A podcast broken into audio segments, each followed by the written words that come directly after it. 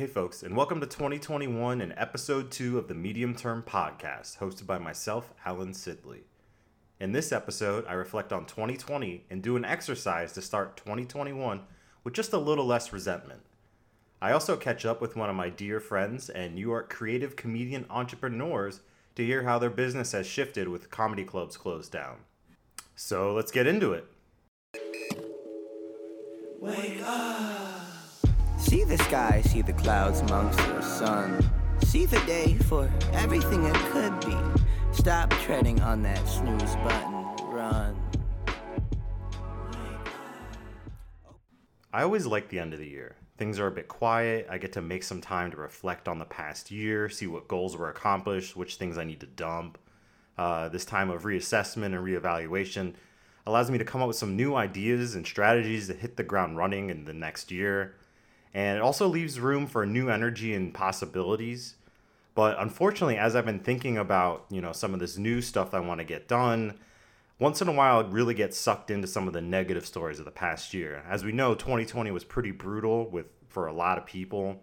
And for me personally, these like three things keep popping up. Uh, one was I did get COVID and I was really sick for about 12 days. I mean, just fever ranging from 100 to 102 and a half sweating through the bed sheets every night. Just very miserable, put me down into like a deep depths of depression.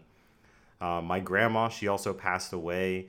This was not COVID related, but it was towards the end of the year, and you know she was my only living grandparent at the time, uh, and it was just uh, things kind of happened very quickly. It was tough for a lot of my family members and myself included to grieve.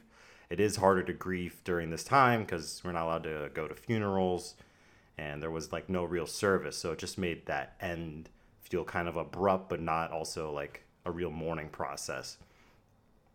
And not to be selfish but one of the brutal things for me personally was i did lose my job as i mentioned uh, back in march was a full-time comedy producer and comedian and had really been unemployed since then. So those were kind of the main things popping into my head. Now on a very positive note i'm happy to celebrate that i did get a new job that actually ticks all my boxes. Been watching a lot of British baking show, so ticking all my boxes is important. Um, and I actually start that job on January 4th. Uh, the job sounds pretty interesting. The team I'm reporting to sounds seems like a pretty reasonable group of gals. It is a female only team. That should be interesting. Uh, the pay is good, and I'll be working remotely forever. Not one of these remote until COVID gets fixed. And uh, since I'll technically be a contractor, I'm actually not allowed to work more than 40 hours a week. I know that was one of my concerns in trying to get back into the real working world is, you know, being overworked and having no time for my creative pursuits.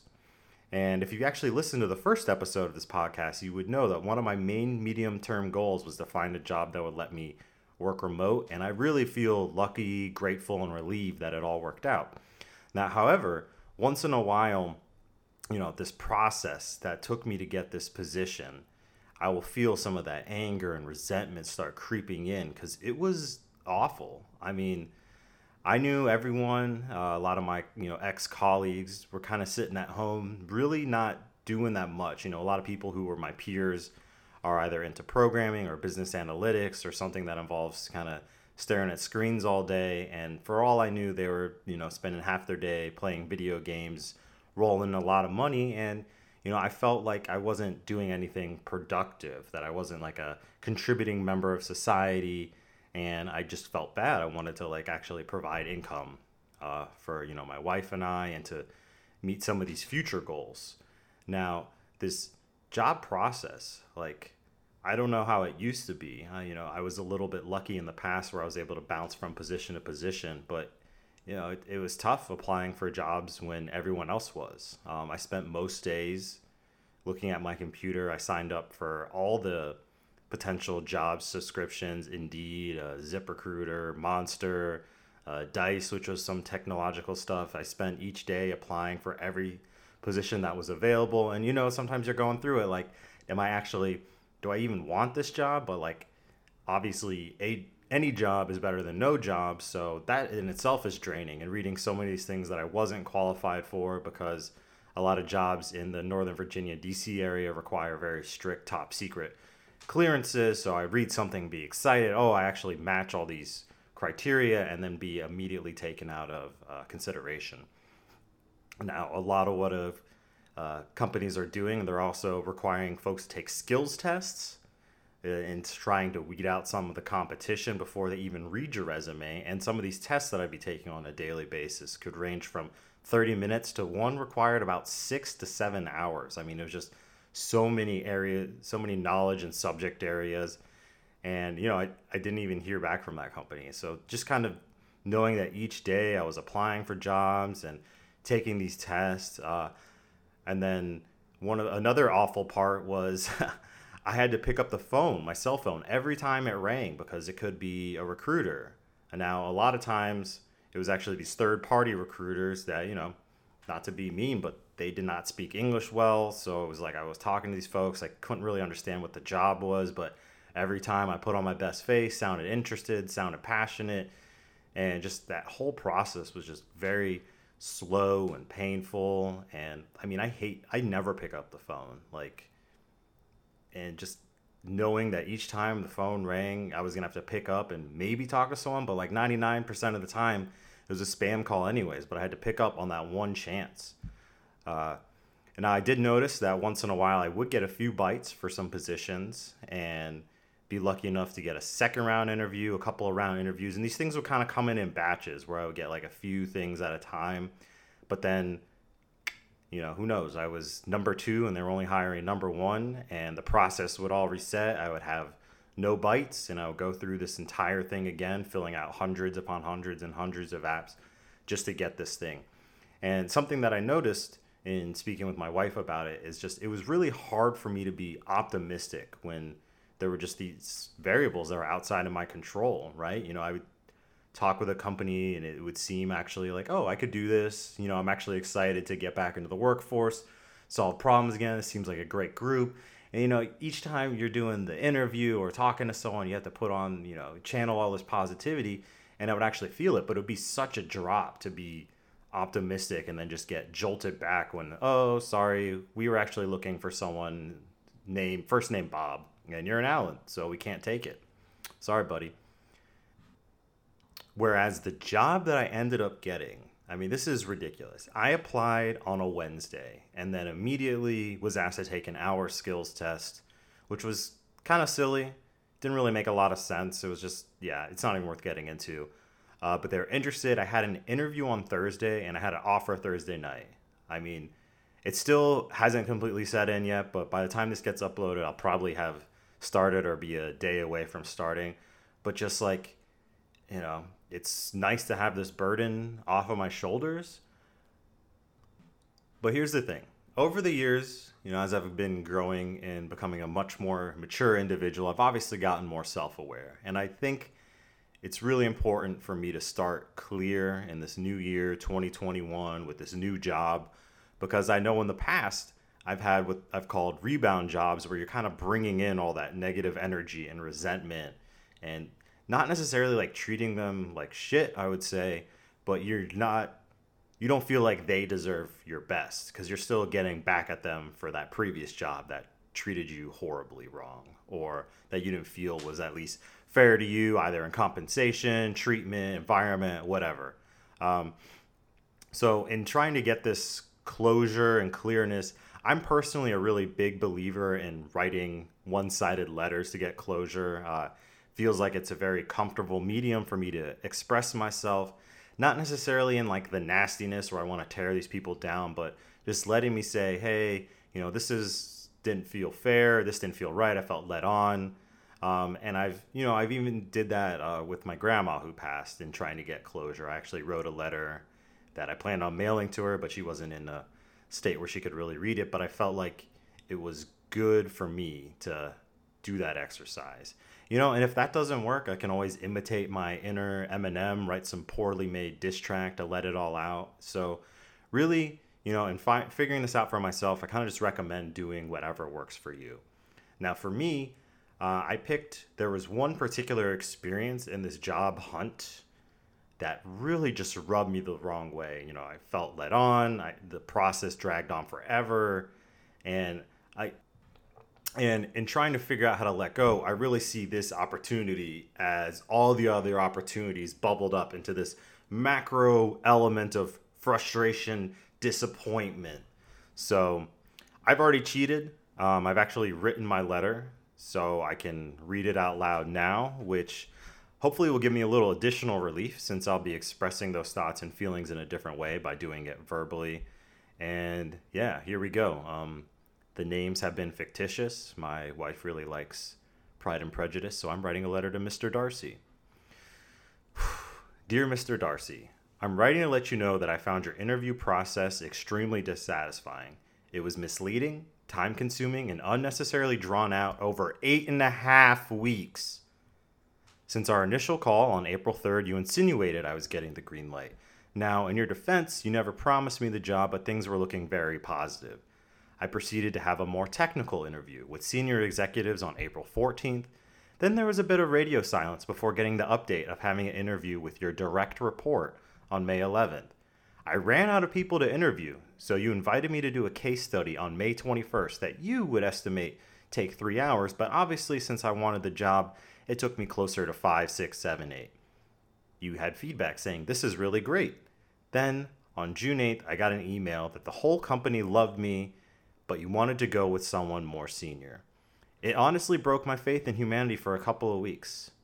Among this evidence, there was a lot of intangible evidence during the conversations I had that I was really getting this green light, so I didn't really seek out positions, other jobs at this time, which is admittedly my fault, but, you know, in conclusion, I really hope your company never treats anybody like this again. It is wrong. Warm regards, Alan. Now, that felt a little good. Um, honestly, I would never send this email because I have no idea how this individual would respond. I don't need any additional anxiety. But I believe by writing this and doing this episode, I feel a little better. I actually do. And, you know, here's to new beginnings in 2021. New jobs, starting with new energy, just not bringing any of the bad shit with you. now, to change directions, we're actually going to focus on even more positivity and welcome my good friend Sarah Armour to the podcast. Uh, she actually told me that 2020 was one of her best years ever, so I'm really excited to catch up with her. A little bit of background Sarah Armour is a comedian, coach, astrologer, and founder of the Moonual, which is a creative community of astrologers and healers that host bi monthly community moon rituals. Pretty interesting stuff. Uh, the show used to run at Caroline's on Broadway in New York but is now conveniently located on Zoom. So make sure to check out themoonual.com. Follow it on Instagram. There's a podcast. And the next show is on January 12th. So make sure to check it out. And now let's welcome Sarah to the program. Hello. Hey, Sarah. How are you doing? Alan, I'm good. How are you?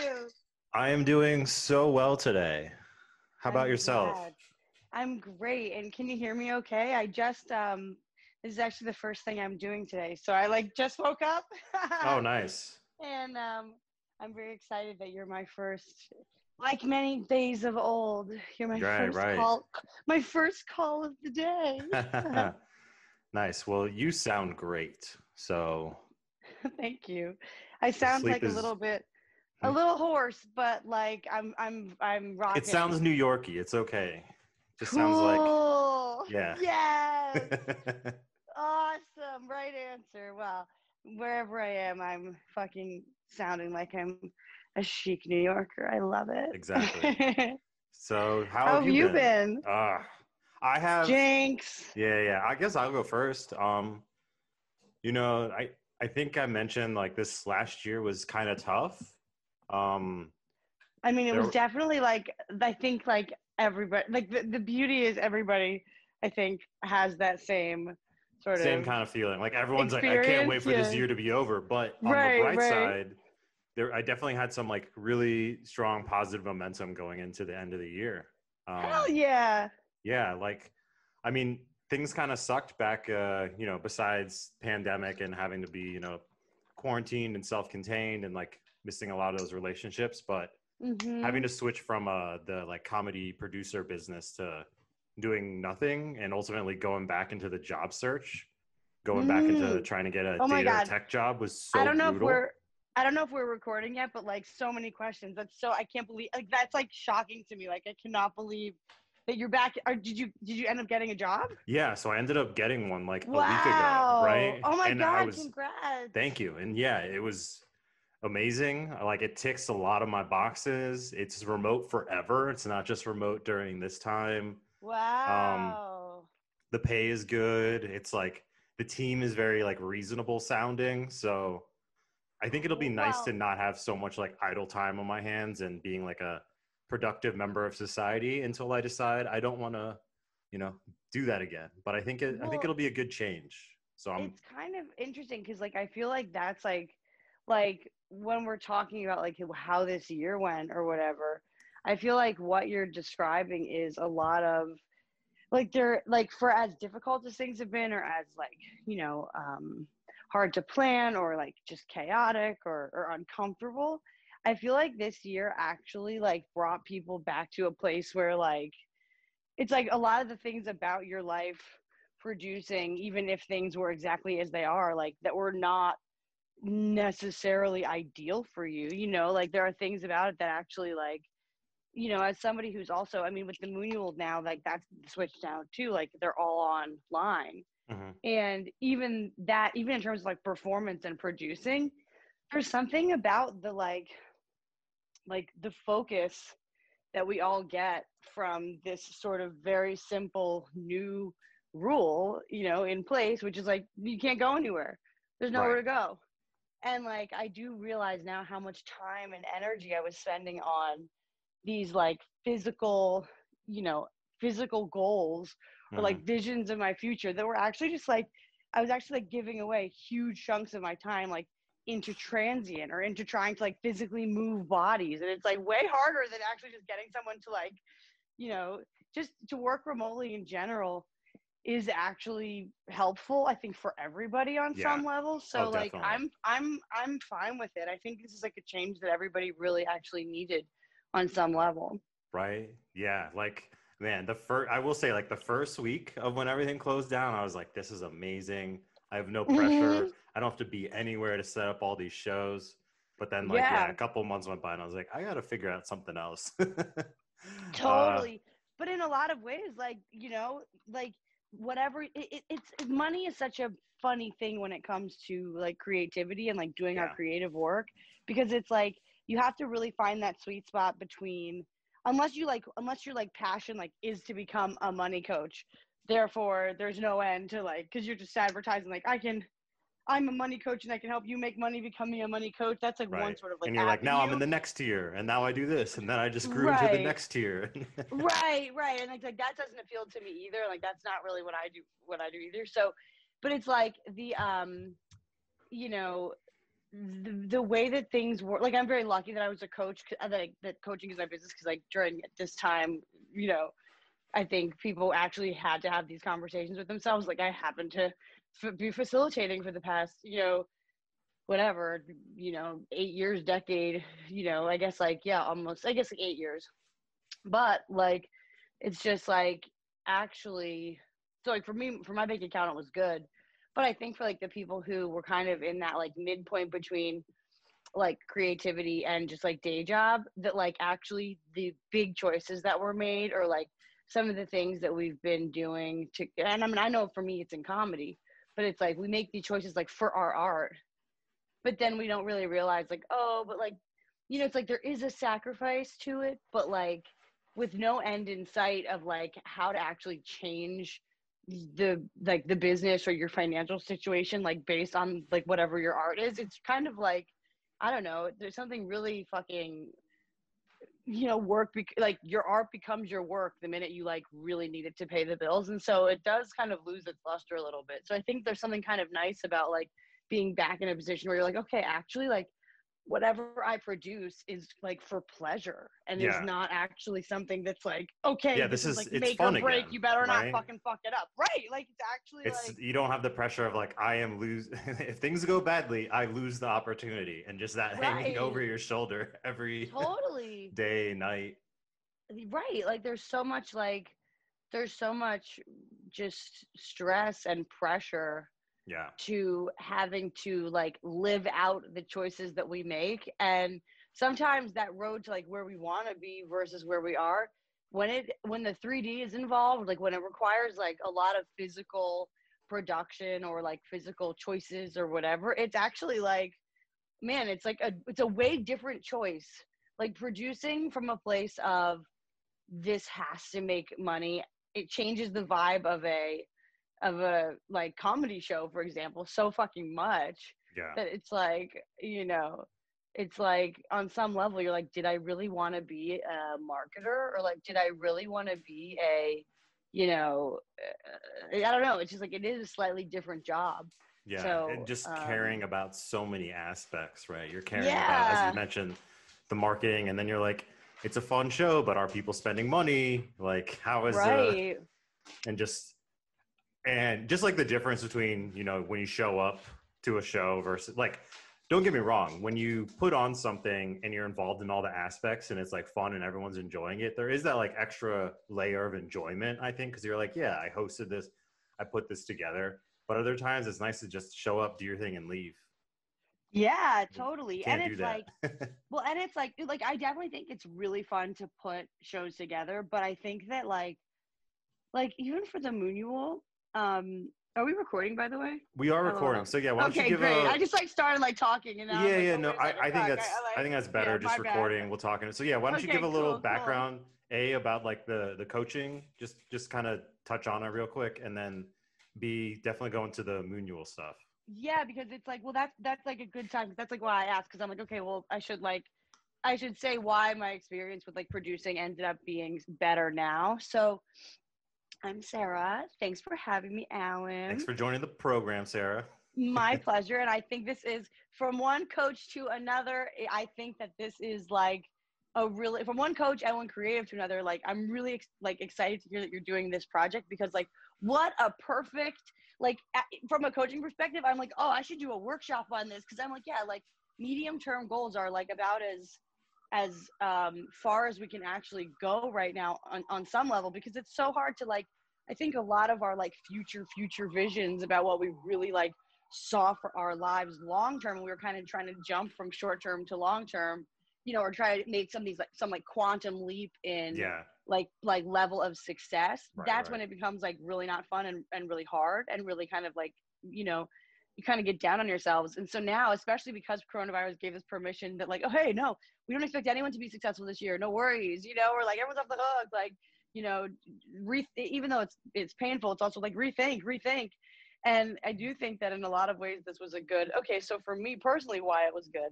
So i am um i'm i'm, I'm a many part person right? So like i haven't had a job job i haven't had a day job since like 2012 i guess. And um so i've always had like like sort of a mishmash of things that paid my bills. So it was like i have a life coaching practice. I also now am a um, a working astrologer. I also now uh, well i guess like i always was a producer of like video and live shows of whatever kind um, and a comedian right? So like these are like the four things that i spent most of my time doing all in like very different spheres and what's been really cool for me at this time is that um, there was a lot of like bridging of the gaps between the the things that I did that felt kind of like disparate or like they had to be siloed or like they were sort of like I don't even think I- I- since you've didn't known feel me like I they were don't like think fueling each other kind of thing? Like Well-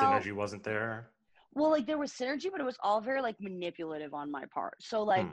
I used to get hired as a coach. I would say like 90% of my business as a coach and as an astrologer has come from like people that I've met through comedy, right? So like a lot of m- most of my clients are people that like I've met after a show or I've taken a class with or so so literally like my entire other than like word of mouth um word of mouth like refer- referrals, almost everyone that I work with like is either a comedy fan or also a comedian or like uh, someone who someone who saw me live and then after a show was like wait a second you're really a coach or like wait a second you're really an astrologer and then be like yeah so for me like the after hang of shows even though like hypothetically when you do a show the goal of the show is to just like Hmm. be the funniest on the show. A lot of times I felt like I was playing like triple duty because it was like Yeah. it was like okay so not only do i have to go and either produce the show and crush on the show.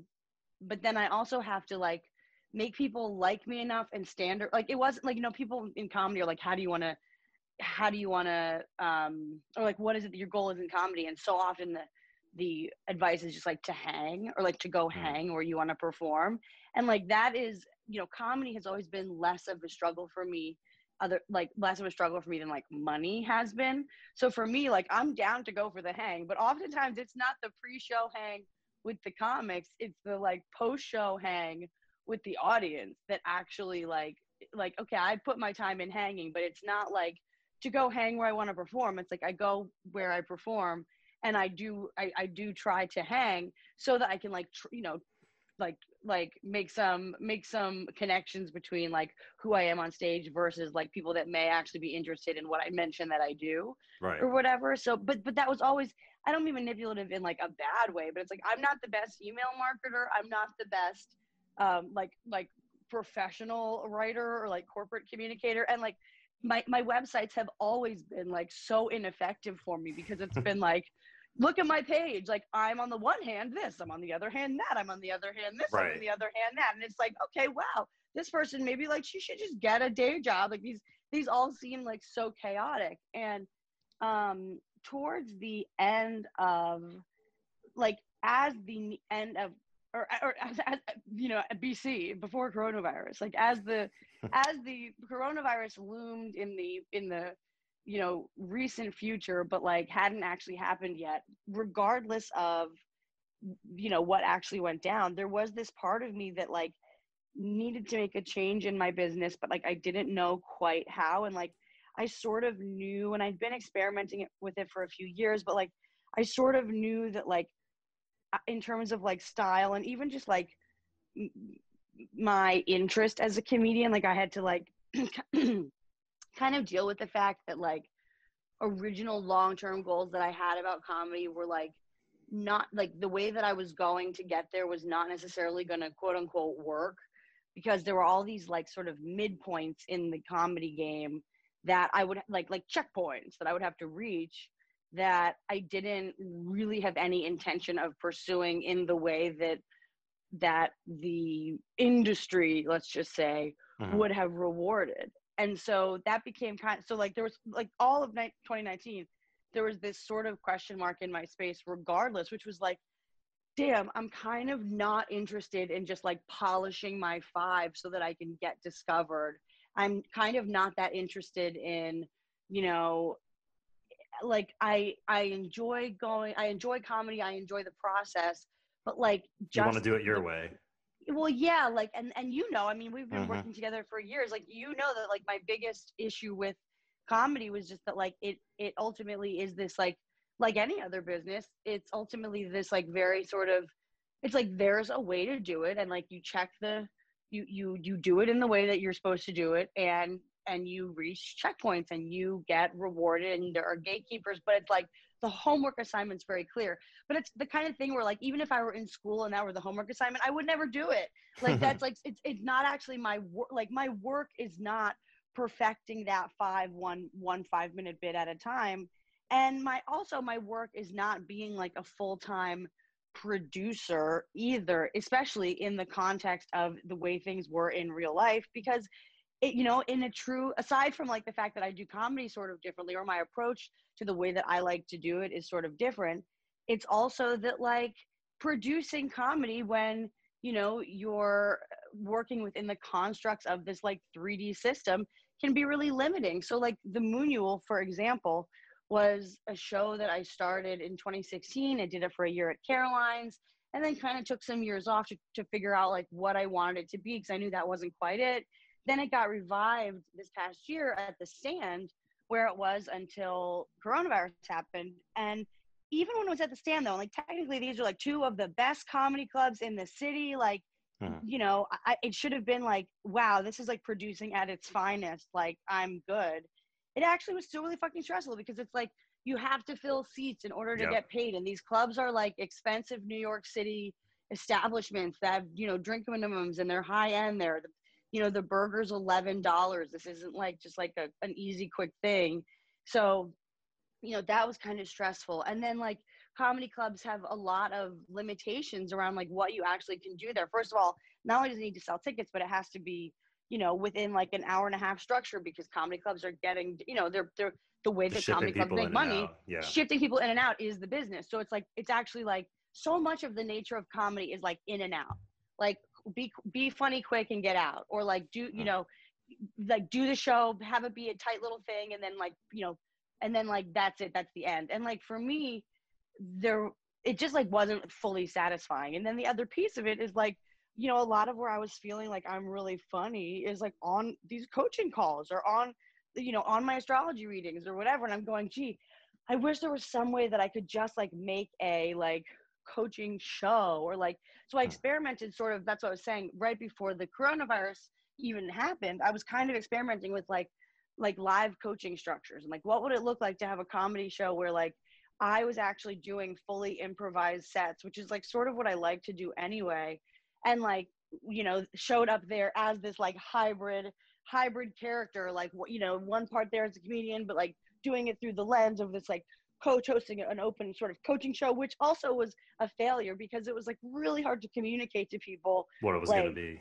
Yeah. what it was going to be. And like again it didn't like even though like to me there was this like very obvious synthesis of how all these things work together it was like how to describe this to people who don't really know what i'm talking about because like they and i also did you know i did i did shows at the draft house. I had a weekly regular stand-up comedy show. So like between all of these things that i would so when the coronavirus ended, I had like a Moonual that was happening in two different locations, one in DC at Dwell, one in the stand in New York City. And then I had these other comedy shows that were just straight comedy shows that I was just producing for the sake of like, you know, just creating more opportunity. And because like, you know, a producer, there is something about like the energy of, of someone who's a producer. I think we both have it. I think it's called just like the Jews but it's like we, there's like an element of like like ownership and hustle that like yeah, yeah. we just like have to 100%. do something with like there it's like there's some people that produce I can't just like, do comedy. I got to do business too. I, I don't know why I went to that Right, accent. I can't do the Jewish accent. Well, I just yeah, go and I have- mobster. I literally think that's like I think yeah I'm, I'm like what do we need to do I had like that raspy New York cold going so it's like you know but yeah it's like it's like you know we got to be part of the business town you know I don't know now I went like sloppy like old age home you know. Now I'm part of the business but really though like that is what it is. It's like there is this like sort of so it's like not that I didn't enjoy It's producing all because but, like, someone was like, "Make money doing comedy," and you're like, "Okay." okay why would I do anything if I didn't think I could make money doing it you know? But like that is a very confusing ask of someone because like even though like no i do enjoy controlling spaces i do enjoy choosing the talent and choosing the lineup and being sort of like an authoritative i just like you know maybe it's my i have to do your chart sometime alan but like for me i have a capricorn moon mars so like my inner my inner joy is all business. So like hmm. you know i like producing comedy shows but then the other piece of it is like actually like the business of producing live comedy shows as it was wasn't wasn't particularly like lucrative or easy. Like i i you would put especially when they were at caroline's i would like spend so long marketing and we would have like a pretty good turnout. Like we would even get like you know 150 people in caroline's which for me is like i'm not a draw. I don't have like a, i didn't have a podcast that blew up before so i'd be like sweating my ass off like every two weeks or, or, or at that time right, just looking month. at those RSVP numbers, just hoping like they go please hoping they go up and then it's like you do it and it's a, even if it's like a huge success you get the check and it's like $120 Yep. max. No, at the the, end of it and you're yeah, like yeah. fuck like this is like how could this be the thing right but then how do i explain it if it's not the thing or how do i say come to my weird location it's going to be an eight hour hang where i like coach and teach you astrology and then have variety acts in between and like just trust me it's like fuck what am i going to do you know and I Mhm. was still trying to move forward with that regardless. Like the DC Moonual, when I did it there, I did it at a more like sort of loose space, a loose venue, uh, except even they have like multiple programs. So you do kind of have to be like in and out. You have to work within the confines of like people's time and you have to respect, you know, the energy it takes to get somewhere and you don't want to keep people hostage. and most people, yeah, only really want to, especially for like a performance thing. I mean, I think we know right. where it's like, unless you are somehow captivating these high energy folks, like two hours is almost even two hours can be pushing it. you know? Totally right. Like at the comedy show, and it's funny too because I used to run a show. So I hosted a weekly. I I, I was hosting two weekly shows in the city before coronavirus happened, and both were very satisfying. One I made absolutely zero dollars from, but it was a it was Weep comedy show. It was like the worst fucking show in New York, but like so fun and so me, which was just like Nice. no, they fucking were. They were totally notorious for never fucking ending. In fact, we did a we did a um a weepathon. It was called Weep. We did a weepathon at the New York Comedy Festival that year or whatever it was 2019, and like or I guess it was 2020. Yeah, because it was November. Well, no, no, 2019. So it was November of 2019. We did a weepathon, and like the reason it was like the way that we built it was like the longest show in the history of the New York Comedy Festival, and it was. It was like from like 7 p.m. until two in the morning. Like I because it was because like I guess part of because how I built my business was in the after hang.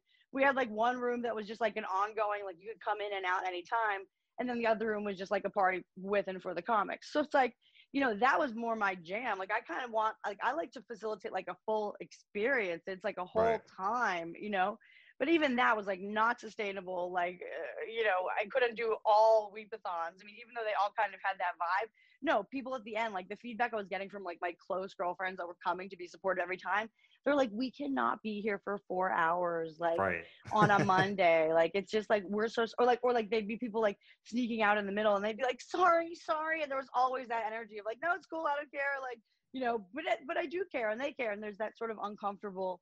Right. So like short like in my in real life shows that are performance oriented do need to be relatively short and sweet and to the point. And then I hosted Barbershop, which was fucking dope. But like I had I the only reason that was like super fun to do comedy was because I had to do zero of the production at all it Hmm. was a built it was a show that was built that then i got like basically hired to host which is like a dream come true but that's where i sourced a lot of my business because i wasn't overproducing or exhausted by the end of the show i could hang out after shows and then just be funny and let that let that lead to business. But all of these things were like kind of conflicted. They didn't totally help each other. I was wasting a lot of time in transit. I was traveling back and forth from new york to dc constantly just like trying to nurture both of these these quote unquote like markets or these scenes or whatever. And it was just like not fucking working. And even though i did have this um, like idea of what i would do ideally in my mind before coronavirus it seemed like oh yeah what are you like the fucking laziest person on earth? Like i would never have actually i would never have built the thing that like so so ultimately the moonual which was my monthly moon show became a bi-monthly moon show and over the course of coronavirus it's like the i'm telling you it is the most fun you can possibly have on zoom. I don't know if like i don't know if even if we went real life again even if these events happened in real life they would be more like festivals and and they would be brought they would be like streaming like they'll be streaming on broadcast now forevermore.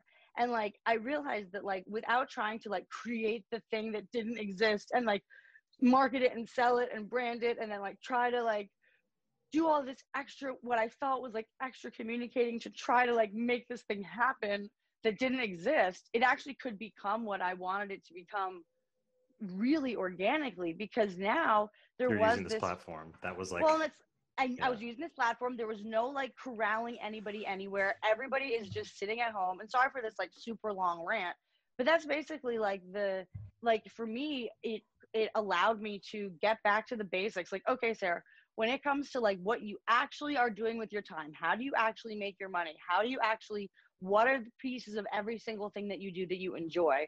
How can you build your life around just doing those things and having everything you do work together in perfect harmony? It's like, oh, I'm, I haven't done any other Zoom shows. I mean, I'll do podcasts, I'll do like IG lives or whatever, but like, I'm not, I'm not like, I'm not like struggling to do these in li- in real life things anymore that I needed to do to like please the industry or like Right. like you used to not be able to do comedy unless you showed up. So I'm spending, you know, I'm spending even if I'm like living with my parents, I'm like driving from from New Jersey to New York. I'm spending thirty dollars on tolls, or I'm having to spend way longer in like public transportation, which takes a long time, which in the cold and just sucks, so and draining get too. there, so fucking draining. And then you get there, you do your five, and then if it's not your show, you have to really it is annoying to have to stay and hang for the whole fucking show and then like hope that people remember you afterwards but then it's like i have to commute home to do this. Like there's just it was it was like ugh like how could this be like my dream? Like I, i'm living my dream but like this this ain't it you know? So Yeah. now that there was this like focus added where it was like oh no you're allowed to do online and it's not like lame or weird. And actually you you have to do a million times less work to explain what it is because now everything's hybridized. Linkedin pictures are people in their fucking bathrobe you know? Like all of a sudden Hmm. all these things that i was like really battling against in terms of like these 3d constructs of how things work really just like went out the window. And i'm telling you now i'm like oh fuck even if in real life were the thing i don't know if they would be better in real life. The fact that we're all in our homes I mean, the Moonual programming still is relatively normal in like how long, and definitely come, and we'll definitely have you do one. But you'll see, You've got to come to one first because it's not necessarily like you can do a set. People do do just like sets, but it's also more of like a, it, it's more of like a hang hmm. where the people who are booked get an opportunity to like sort of lead the hang or like you you get the floor for this party. But it really feels like a fucking like if if there was a house party on Zoom, this is it even if the programming ends like you know two and a half hours three hours in which seems long but it goes fast these zooms are lasting like like people are staying for like six hours eight hours like Oh, they're wow. going real people are checking in people that are on the list they're checking in like all night to be like are they still there? Are they still there? Because if you come after the after show is just like a bunch of witches like pulling cards and talking shit and getting fucking drunk like but it's still all on the zoom so it's like it's not even like the, the show and the after show are these two different things they like Okay. energetically still sort of are but actually no, No, I, I think that's really cool that you're able to thing. capture the after show experience because I, I definitely think that back when we were doing live stuff, like that was part of it. You know, Yeah, just hanging, having some like beers. unspoken shit. thing Yeah. it's like no one that like didn't that like didn't count as like working or networking or anything whereas like now it's like now no it's content that it- some people are really enjoying because they're, they're getting to know you better, especially. yeah Yeah. No, I think that's super cool. Um, Sarah, I did want to ask though, I did kind of want to just jump ahead a yeah little bit. sorry that's my No, no, whole, no, that's- i'm sorry that's the longest rant ever but now you can Sarah, it's you. It's Oh, fine. well. I love it. I love all of it. Um, okay cool. but but yeah i definitely want to hear like you know in kind of like that medium term sense like what it is your sort of your plan for this show in the upcoming year like i know you've definitely said you would rather kind of just keep this online programming going since oh i'm getting a phone call. This is very unprofessional. Oh Um, t- take it. I don't care. No i'm gonna decline it i'll send him a text. But uh but yeah like you know how we used to do on the calls? I'm just interested in hearing like do you have any version of this show being mapped out? Or is it more of like a hey i'm gonna just kind of keep going with this and see what happens Um, well, like, okay, so to to the point that we were sort of just making, like, I really feel like now, so like I always had this really big vision for the show. And a big it was it was never just gonna be a bi-monthly comedy show. It always was gonna be this like larger network. It was always gonna be something that like in my mind, the real life version of it looked a very particular way that was a little bit more like kind of like full day like I, I was sort of like like in my dream world of it these are more like like weekend festivals Mhm.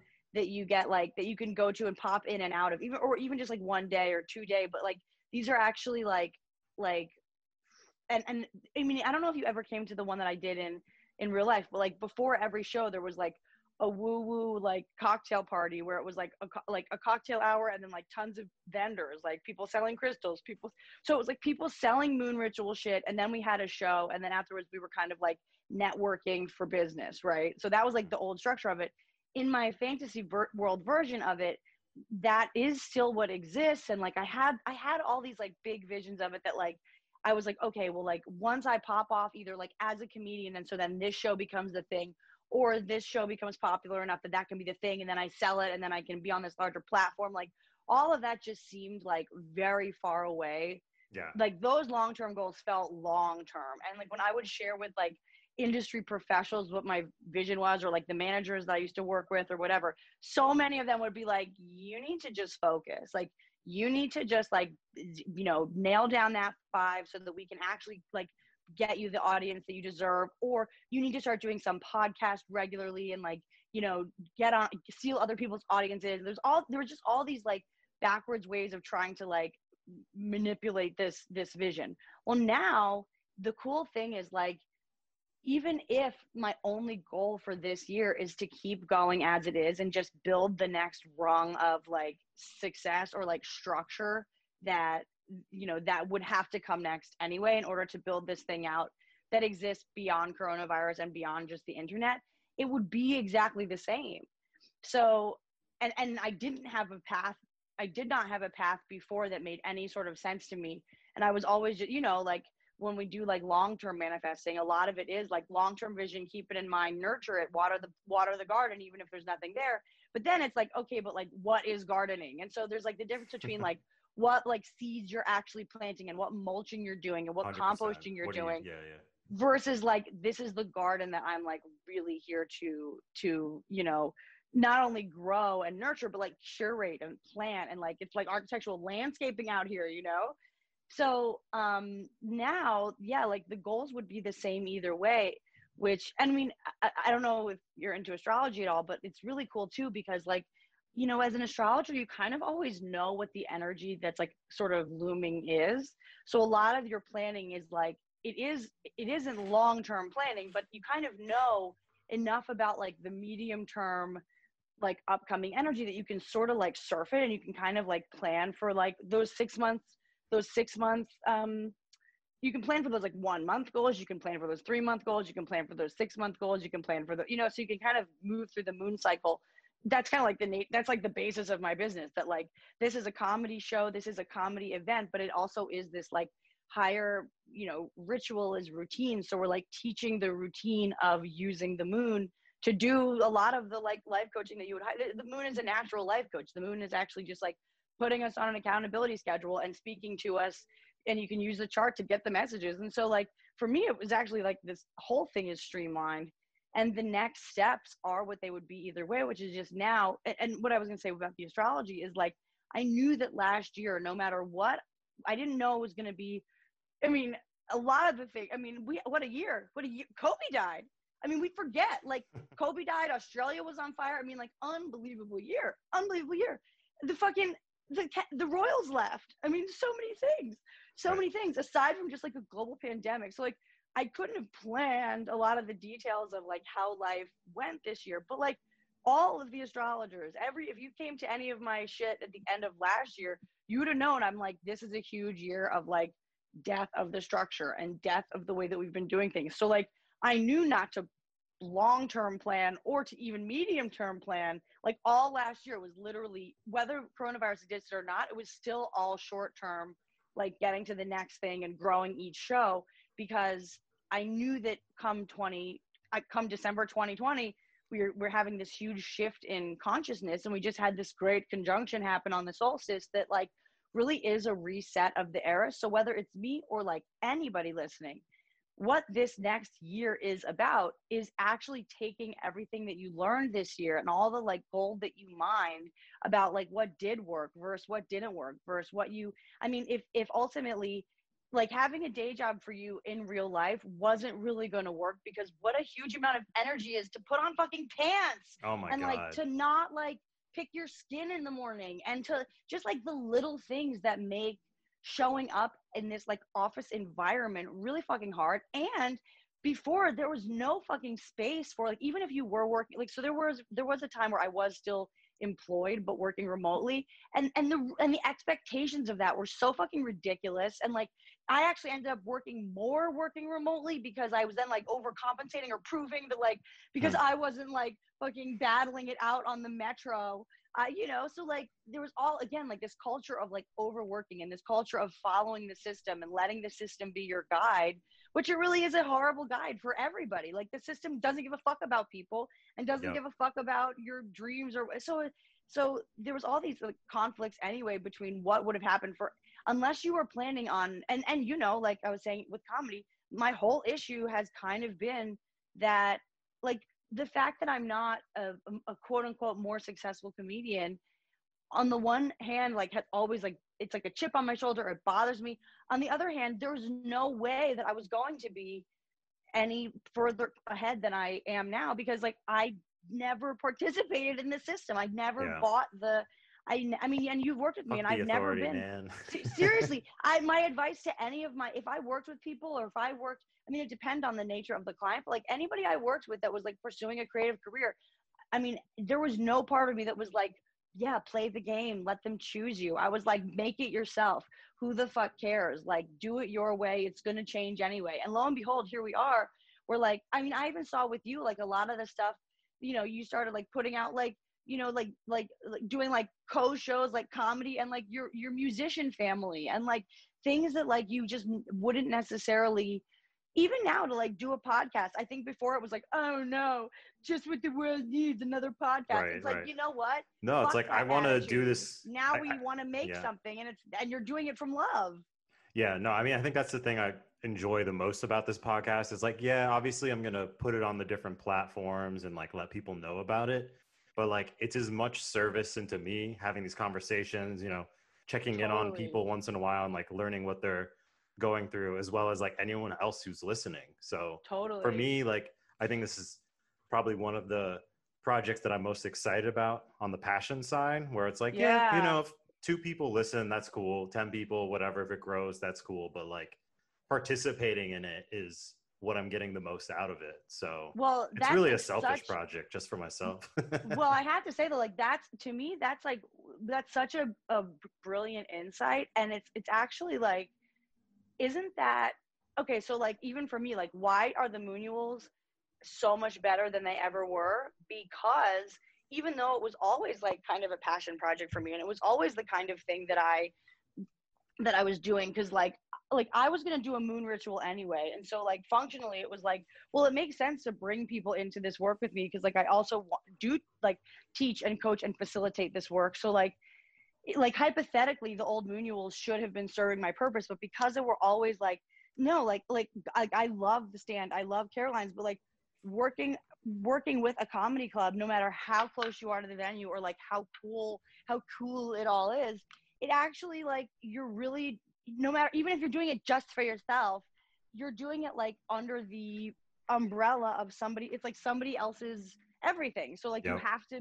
you have to be really um it's it's just like you have to their home, compromise.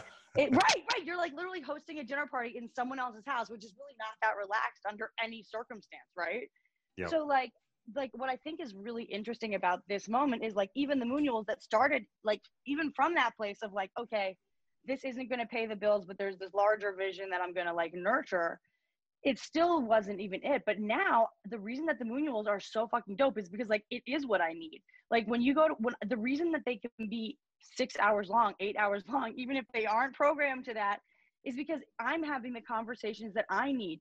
This isn't like hypothetically you should like know about moon ritual and come to my comedy show as your ritual. It's actually the whole fucking thing you are coming to my moon ritual. And here's the like whether i was doing it with the moonual at a live comedy show or not these are the people that i would be with.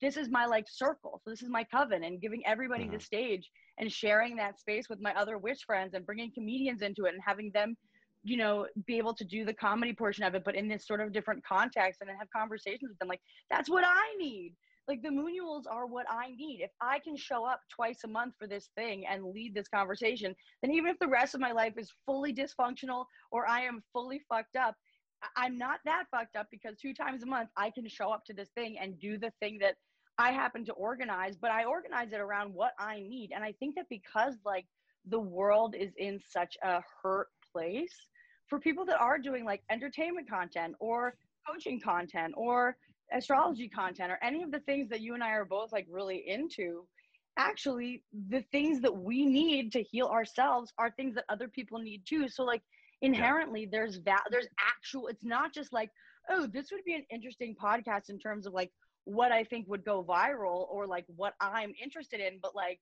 you know, I'm going to pursue it, but like ultimately it's never going to pay the bills. And like, I, but I do have to just have something that I'm doing. Like, no, now it's not about that at all. It's like, actually, we're thinking really thoughtfully about how we spend our time, how we spend our energy, who we're having conversations with. And because it's not necessarily based on the physical, we can make way more I mean, I, if we if you weren't doing if, if it weren't coronavirus, even if you had a podcast, I wouldn't be a natural fit for someone that you would want on it because I'm not there. We right. still think of everything as this like mm. in real life, and then like also like this the the standard of excellence that we used to require because we expected everybody to have everything like no if you're going to do the podcast come use my pro mic and like come mm-hmm. look me in the eye and we want to make it yeah we sound like fine right now. I mean i'm using a decent thing but like you sound great. Like it, it's i think uh, just to just to interrupt you for a second like i think Please. another thing is especially i've noticed on the sketch side is like people are producing more but i also think the uh the expectation for like the super high quality stuff has also gone down where it seems like people are a little bit more chilled and relaxed and it's like oh yeah. if someone has to call in with their phone like that's okay we're not going to just like freak out and turn the thing off immediately and be like oh this is not the proper quality of the show Dude, that i want to listen to. totally. How i feel like you and i have had this conversation so many times like if you had if you had overheard a conversation between alan and sarah five years ago and we were talking about like a, a film idea that we had or a sketch idea that we had it was always like i mean i uh, if you listen to my coaching calls like when, where i'm being coached so much of what i used to say was quote unquote stopping me from actually making content was like this like wound i had around filmmaking and film school and like i have this high expectation of like the, the quality that like i i am willing to put out because i think of myself as an artiste and therefore like right. i didn't fucking make anything because nothing was ever going to be up to the standard of like the artist that I expected myself to be. And then I read, I felt judged or criticized or not good enough if it didn't look like super high quality, you know, or or I, I mean, like, what about the likes you got on it though? You know, that's well, the, that that's the part thing. that comes later. Where you're like, right, but like, I did a thing and it was great, and no one right. else thought it was great. Dude,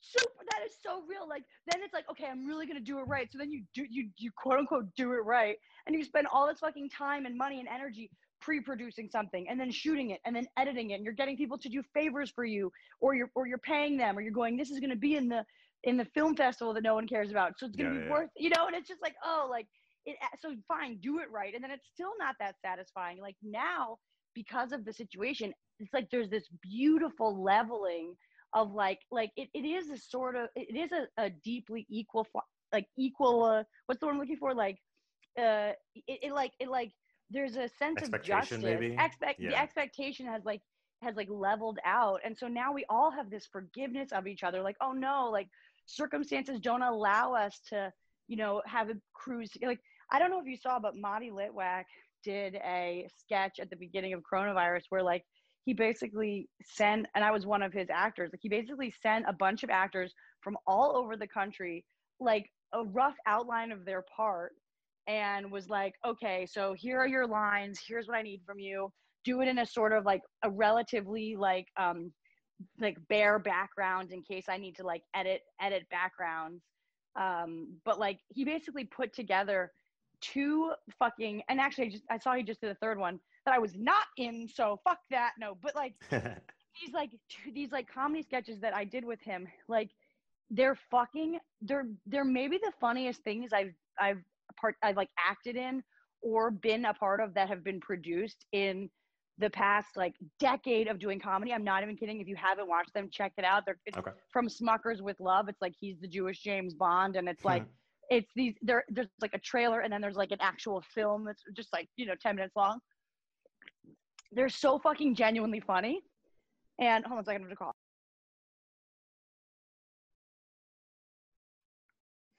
Sorry, I'm back. But like, they're so genuinely funny, and not only are they just genuinely funny because like the way that he like like in the in the same vein of like okay i'm gonna direct when you used to want to direct and i have gone out for financing a number of times to try to direct these like films that i have ideas about or even if mm-hmm. they're docu style people really want you to like pre-visualize and like do a lot of this like like to, to do like a, a, a, a film shoot where your actors and the camera people were kind of improvising like had loose had loose ideas of what to do but like otherwise it was improv and then like the director was going to take the footage that he got and kind of like like just make it work. Like that would have never been not only would it have not i mean it would have been still as funny but it would have been like why did Matti do it this way? Like this yeah. is so like why didn't he just like why didn't he just like shoot it like a normal person? And it you know it wouldn't be so impressive that he like taught himself to rotoscope and like he taught himself how to edit and he took a ton of footage that didn't really connect and make it this like incredible i mean it's so genuinely funny. So like yeah there's this real like you know for the artists i think that like this is a true beginning to what will become a, an incredible renaissance. You know after the bubonic plague there was an incredible renaissance. After all these plagues there's always this period of renaissance and it's because when it comes down to it the artists trying to like you know trying to participate in society in this like super commercial way become part of like just become part of a different become part of like a business culture that isn't necessarily about the art or isn't Yeah. necessarily about the you know what i mean whereas Mhm. now like no the artists who are actually just showing up to play which is like kind of always what i've preached and always what my you know sort of like m- what my mindset has been like whether or not it made sense just like go play at Yeah, the thing create that what you want to create. Yeah. create what you want to create and like now yeah like the the not only was it charming that like Madi's video like there are pieces of it where it's like obviously like edited or like someone's obviously a little blurry or like the the things are a little bit are a little bit wrong but like in all of those things are a little bit wrong because we have this like cycle. It's almost like at an improv show when everyone like needs to like be there at the beginning so that you can get the get or like hear the hear the mm-hmm. beginning and then you can enjoy the show because you're you understand the context. Because of coronavirus everybody's context is the same.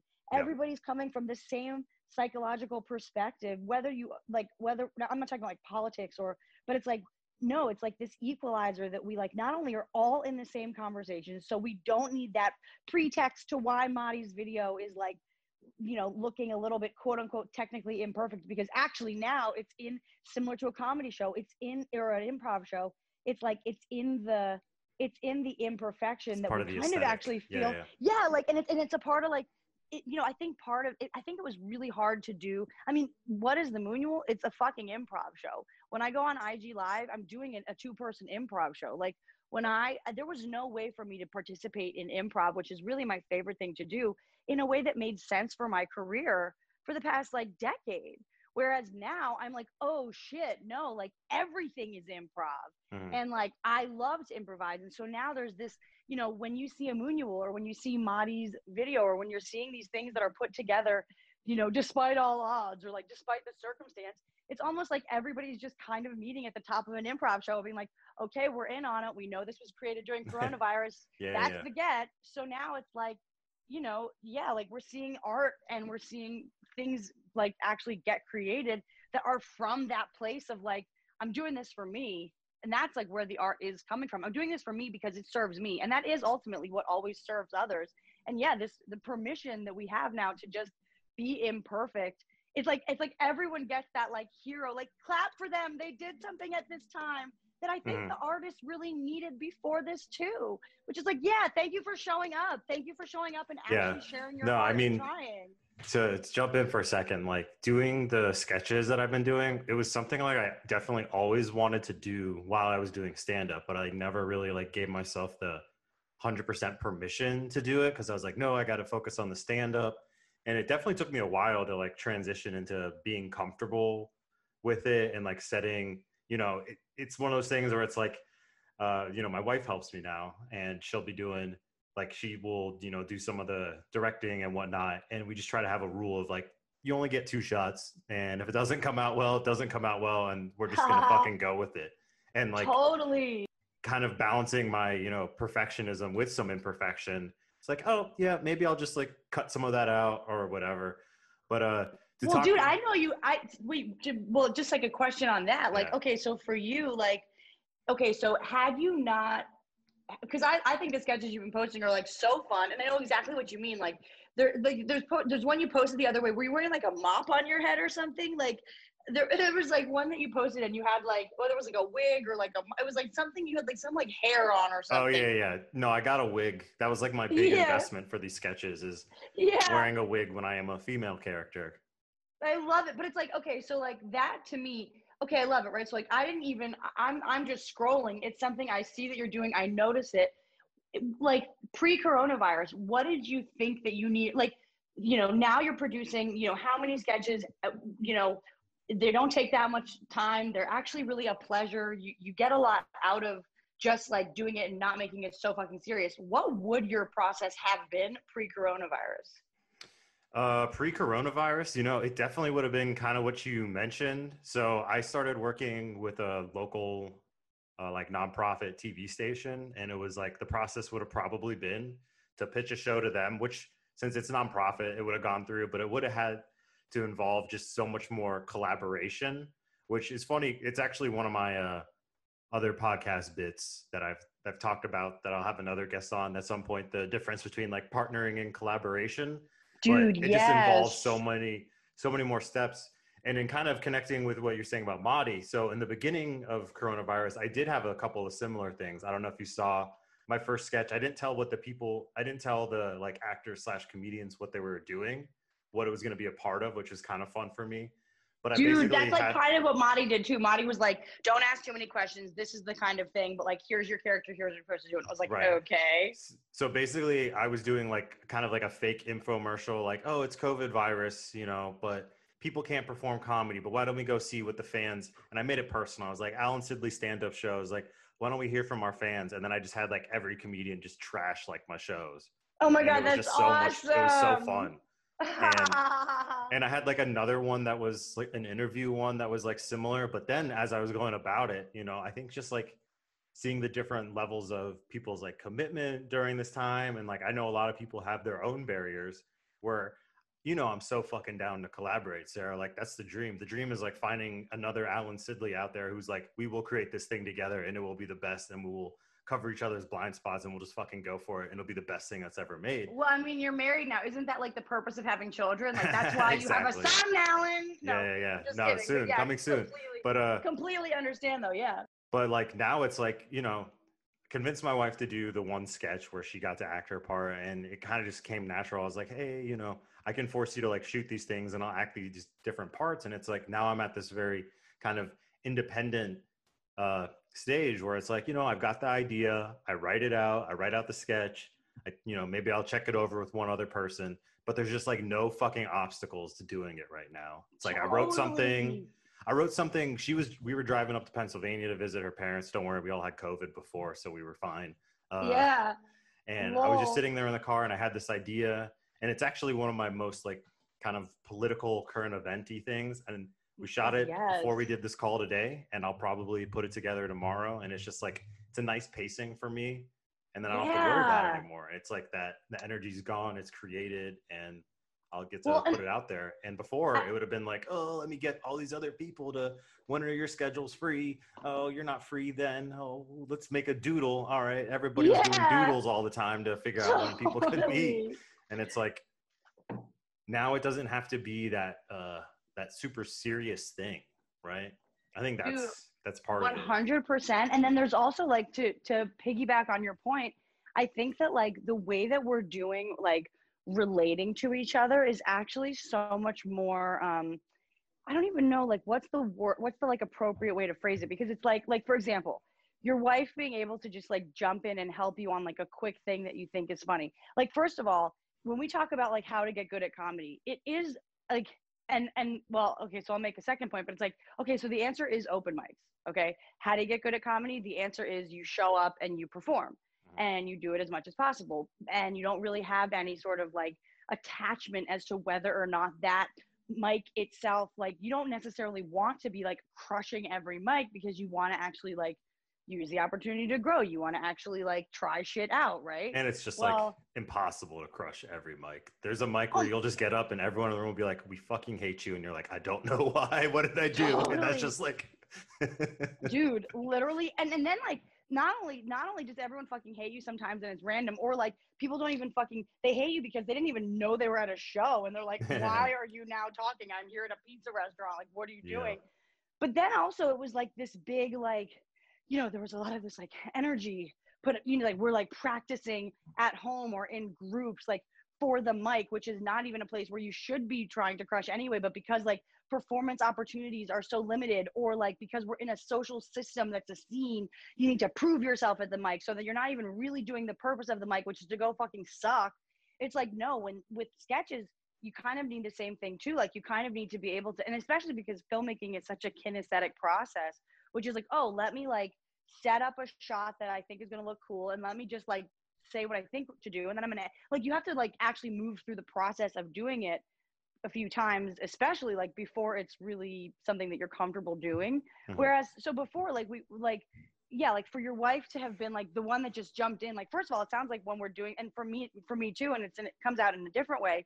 but it's like these sketches that you're doing like they sort of get to have the same like it's like the way that like a, an open mic doesn't even have that open mic the no pressure feeling of an open mic because there is there's like other people watching and there's like always this like pressure to perform so that you could get other spots and like it was just all about so much more than just actually like trying the joke or trying the yeah. the thing so like now you're getting not only a chance to open mic sketch like sketch making which like is not something that there was ever really like a an emphasis on or a push to do but then it's also like yeah like we we i think we appreciate and value doing things more than we ever would have so whereas like before like your wife may have been annoyed like oh like i have to go to work and then i have to go to yoga and then right. i have to do and then I have to catch up with Karen and I have to see Emma's new baby and then I and then by then I'm exhausted and I just want me time to watch One Tree Hill or whatever. It's like uh, no Gilmore actually Girls actually. Like, okay, yeah, I knew it was something old. I knew it was something old. But it's like now it's like oh we we actually aren't like just filling our calendars and filling our time with like you know other people's anything or like having to it just it's just like we have more time now and mm-hmm. the people that we're with really are our you know our family you know everybody is sort of with whatever version of their families they they choose to be at the moment and whether it's your roommates or your actual family or your wife or whatever but it's like actually for her to be able to just like jump in and collaborate with you like real quick real easy no pressure like what like i would much rather have like whoever i end up dating long term or marrying or whatever it's like the only way anybody has ever dated me anyway is if we were like kind of in the same field and working on the same projects because that's like actually all you know as an artist that's like kind of all i want to do. And like you don't have to now find like another alan sidley or another collaborating right. partner or like or, and you don't have to get your wife to do you any major favors it's actually fun because you're together and it's something to do together that is low pressure and that is creative that like you know what she might have had fun always being that person for you but like before it might have been like oh, alan like come on like i, I don't want to be your you know your collaborator. I just want to be your wife. And it's like, yep. no, now life, now like, it's like if it's a zombie apocalypse, you don't get to be like, I don't, I don't really like want to like, you know, walk for miles today. Like, I just want to be your wife. It's like, no, we're in a fucking, uh, we're in the, it's, it's, we're literally living through the plague. There's only so many things that you can do. And there's a lot of things that you have to do sur- to survive on both like a physical and mental level. And like the most important thing is that you can kind of, I mean, it, Walking Dead, every episode is nothing if not a group of people trying to fucking improvise what to do together on a daily basis, you know? Yeah. So like it's like that like really is like it, it, like actually brings this level of like play and fun back into the creative process that I think we have completely lost and we've found partners in our partners in ways that are in I mean even even this year on the Moonual, you know, Randy's done the Moonual twice now. Randy would have never done the Moonual before. Right. Like yeah. that was so not like he that was like my thing and it was like women's thing and it was and it's like the only reason it was ever a woman's thing anyway is because you know at one point Caroline's was like hey we want a woman show and I was like great that's what it'll be but it's like mm-hmm. no it's not a women's thing and it's not just like a straight comedy thing and working in the comedy clubs I had to like I had to kind of make it seem more of a quote unquote comedy the way that you're used to seeing it thing just so that I could have the spot in the club. So now it's like yeah creating and partnering and being able to show up and do your work is so much easier and more fun.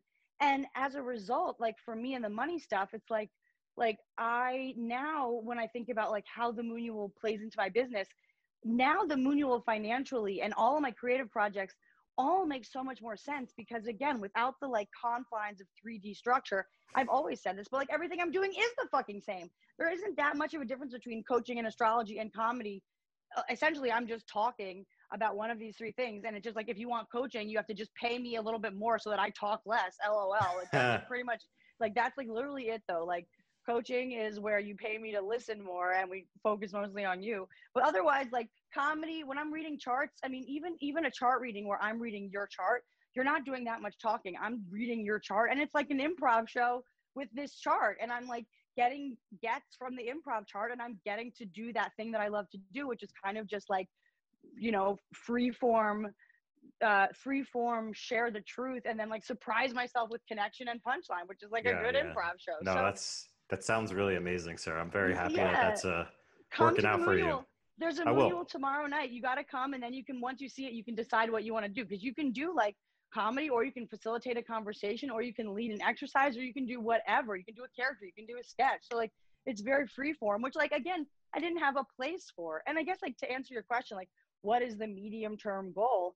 Now the medium term goal is just to like take everything I learned last year, like keep the good and then adjust the things that like were trouble spots or didn't totally work because now the creative field is like so open that it's not like well damn but it's in a comedy club so like there's nothing i can do about that. It's like no there's something you can do about everything now. So it's really just like continue to build this thing that is something that i actually need. Like i need these moon rituals. This is my creative this is my creative and this is my coaching practice. And i get to just be myself and coach and do comedy and do astrology and invite my friends and have it be like a fucking long sarathon hang. and so now my my only like medium term goal is to just like you know find more streamlining of some of the like hiccup places that like the admin stuff some of that became difficult or like engage more people in the creative process so that I actually can now do less sort of like you know Do more of what you want to do. Yeah. yeah. like even as a producer you're like okay now that i have location and i have the thing i'm gonna have so and so do the door i'm gonna have so and so do you know so it is still like delegating and producing in that way but it's really just like to make you know next level just like to bring it to bring it to the next level of um function you know but to but to really just like keep having fun and do it do it for another full year like what i've created between the beginning of coronavirus and now is so much better than what I would have imagined for it w- without coronavirus happening that now like I'm not too limited by like any sort of long-term goal that is like super you know coaching is confusing because there is this like sort of emphasis on like let's get super specific. What is the Mhm. super specific goal? And I actually don't think that that's I don't think I've ever really been like I, I I try to do that just so we have like goalposts but really like the super specific goal should always be how does this thing that you're doing actually make you feel? And like how does this thing that you're doing what is the feeling that you want the effort that you put into this to what are you what what feeling do you want to cultivate? What do you really want this to actually like you know uh, provide for you? And so i think now we can do goal setting in that way and it, a much more it's like that's the only thing that we can do because so much of so much of the future is is unknown anyway that like we really are in the we're in the experience of of being like it's like I, think when it comes to manifesting there's like picture the thing you want picture it go there in your mind and then like use the law of attraction slash active choices that you make on a daily basis to like bring this into real life. It's like now we really can make those quantum leaps and it's not about like that old goal or that old vision of what you thought it, you needed in order to be successful. Now it's like no literally do something that makes you feel better. Mhm. do something that makes you feel good. So like just by actually participating in your creative process in any way you're actually just doing as so long as you're having fun and you're actually like feeling expressed you're doing the fe- like if you can be in that feeling now then the the possibilities are endless about what you can create in the future because in the moment is really where the power is. So if in every moment the goal is to actually you know for me the moonual it's always like have the next moonual be slightly tighter smoother Right. know, yeah, you just learn work out the kinks the you just do that out the- yeah. indefinitely. right you just do that indefinitely and then actually like the long long term goals start to get checked off and you go i forgot that was even a thing i forgot that was even a thing Because you're just shit, so much in your process, yeah just enjoying it. No, I think Mhm. that's that's a good way. I like it. yeah this is a Um, cool podcast though i like this idea Thank you, Sarah. Yeah. Um, I do I do think we're at a natural closing point and I do actually have to wrap up. I have to go get drug tested today for my new lol job. and congrats on your new job that's Yeah. so exciting Thank you so much. Yeah, I think it's gonna be. I think it's gonna be great. I mean, I definitely see it as like. Hopefully, I'll be able to uh, put some money into comedy at some point when it becomes like Yeah. a, a possibility. You know, doing like a little bit more investing and just kind of going Yeah. back to the producing thing. I don't have to sweat over every show. So, dude, for real, it's so nice. And like, even like, even with money, like again, like, and again, we can we can wrap up. I know you have to go. The last thing I'll say though is like, just from someone who like knows you and knows your process and has has worked with you and like observed you over the years, I feel like even with this remote job, like there's a version of Alan who even when working remotely was kind of like not able to be really like free even in that remote work because again we were like still living in this like old world paradigm. Yeah. i think now it's like because again like we don't really have that like like it is helpful to have structure. It is helpful to have things to be accountable for and things to do especially if we don't have to put on pants ever again. Like kind of good to have a little bit of structure. Really nice to have coin in your pocket. And then because you've been practicing doing like sketches and doing online comedy and doing like you know kind of like less producing of shows or, or whatever now that you will have money in your pocket again it like before if you were to like overcompensate and try to put on like a fabulous production for the dumbass idea that you had you might be like grossly disappointed. Now you've actually been in practice like open micing content enough that if and when you do put a little money behind even a tiny bit of money behind the sketches that you're doing even if they're still one take wonders or whatever that's to feel really good because there's actually been this like there's been this open mic period or this trial period that you like just wouldn't have had otherwise. And so now mm-hmm. even when you invest in comedy or invest in producing or invest in like your own writing or creative process there isn't that old hangup of like yeah but am i actually actually going to do it? It's like yeah you've actually been doing it. So now that investment is going to go a way longer way. Right. Yep. That's all i can say about that. I'll let you go Awesome. Well, thank you so much, Sarah, for joining us today. And My do you pleasure. want to tell them you want to do a little final plug before we go where they can find you yeah, and all that jazz? I don't know if I don't know what the timeline on this is, but if this comes out before tomorrow, uh, so Tuesday, probably not. yeah, okay. So so so just for you and Jill, come to the Moonual tomorrow. But basically follow the Moonual at the Moonual on Instagram, on YouTube, on you know, you can go to the website or whatever, themoonual.com and every other week, so every 14 days on the new moon and the full moon, we do a ritual. They're totally free. So you can just sign up at the link in bio. And like, they're so fucking fun. And like, if you can come from the beginning and watch the first, you know, you basically like can leave whenever you want, but there's like a bunch of different, it's like a variety show, but it's, it's, one part healing, one part calm. You know, it's, it's exactly what I've been describing. And like right. the chances are, if you come back five hours later because you got to put the kids to bed, there are still going to be a bunch of witches on that Zoom, fucking shuffling cards for the people that are there doing personal readings, kind of just like shooting the shit. So like, it really is like just get a ticket for that like free Zoom link. It's an it's a it's an activity that like will surprise you with how versatile like planning on quote unquote coming to the shows really fucking is and i'm so i really feel like i feel like i have like the only house party comedy show on, going on Zoom right now. like I'm very proud. Awesome. So please well, come anytime. Yeah, I'm definitely looking forward to it. So I'll uh, see you tomorrow night. All right. Fuck yeah. Okay. Love you, Alan. All right. Love you too, Sarah. Thanks again. My pleasure. Bye. Bye.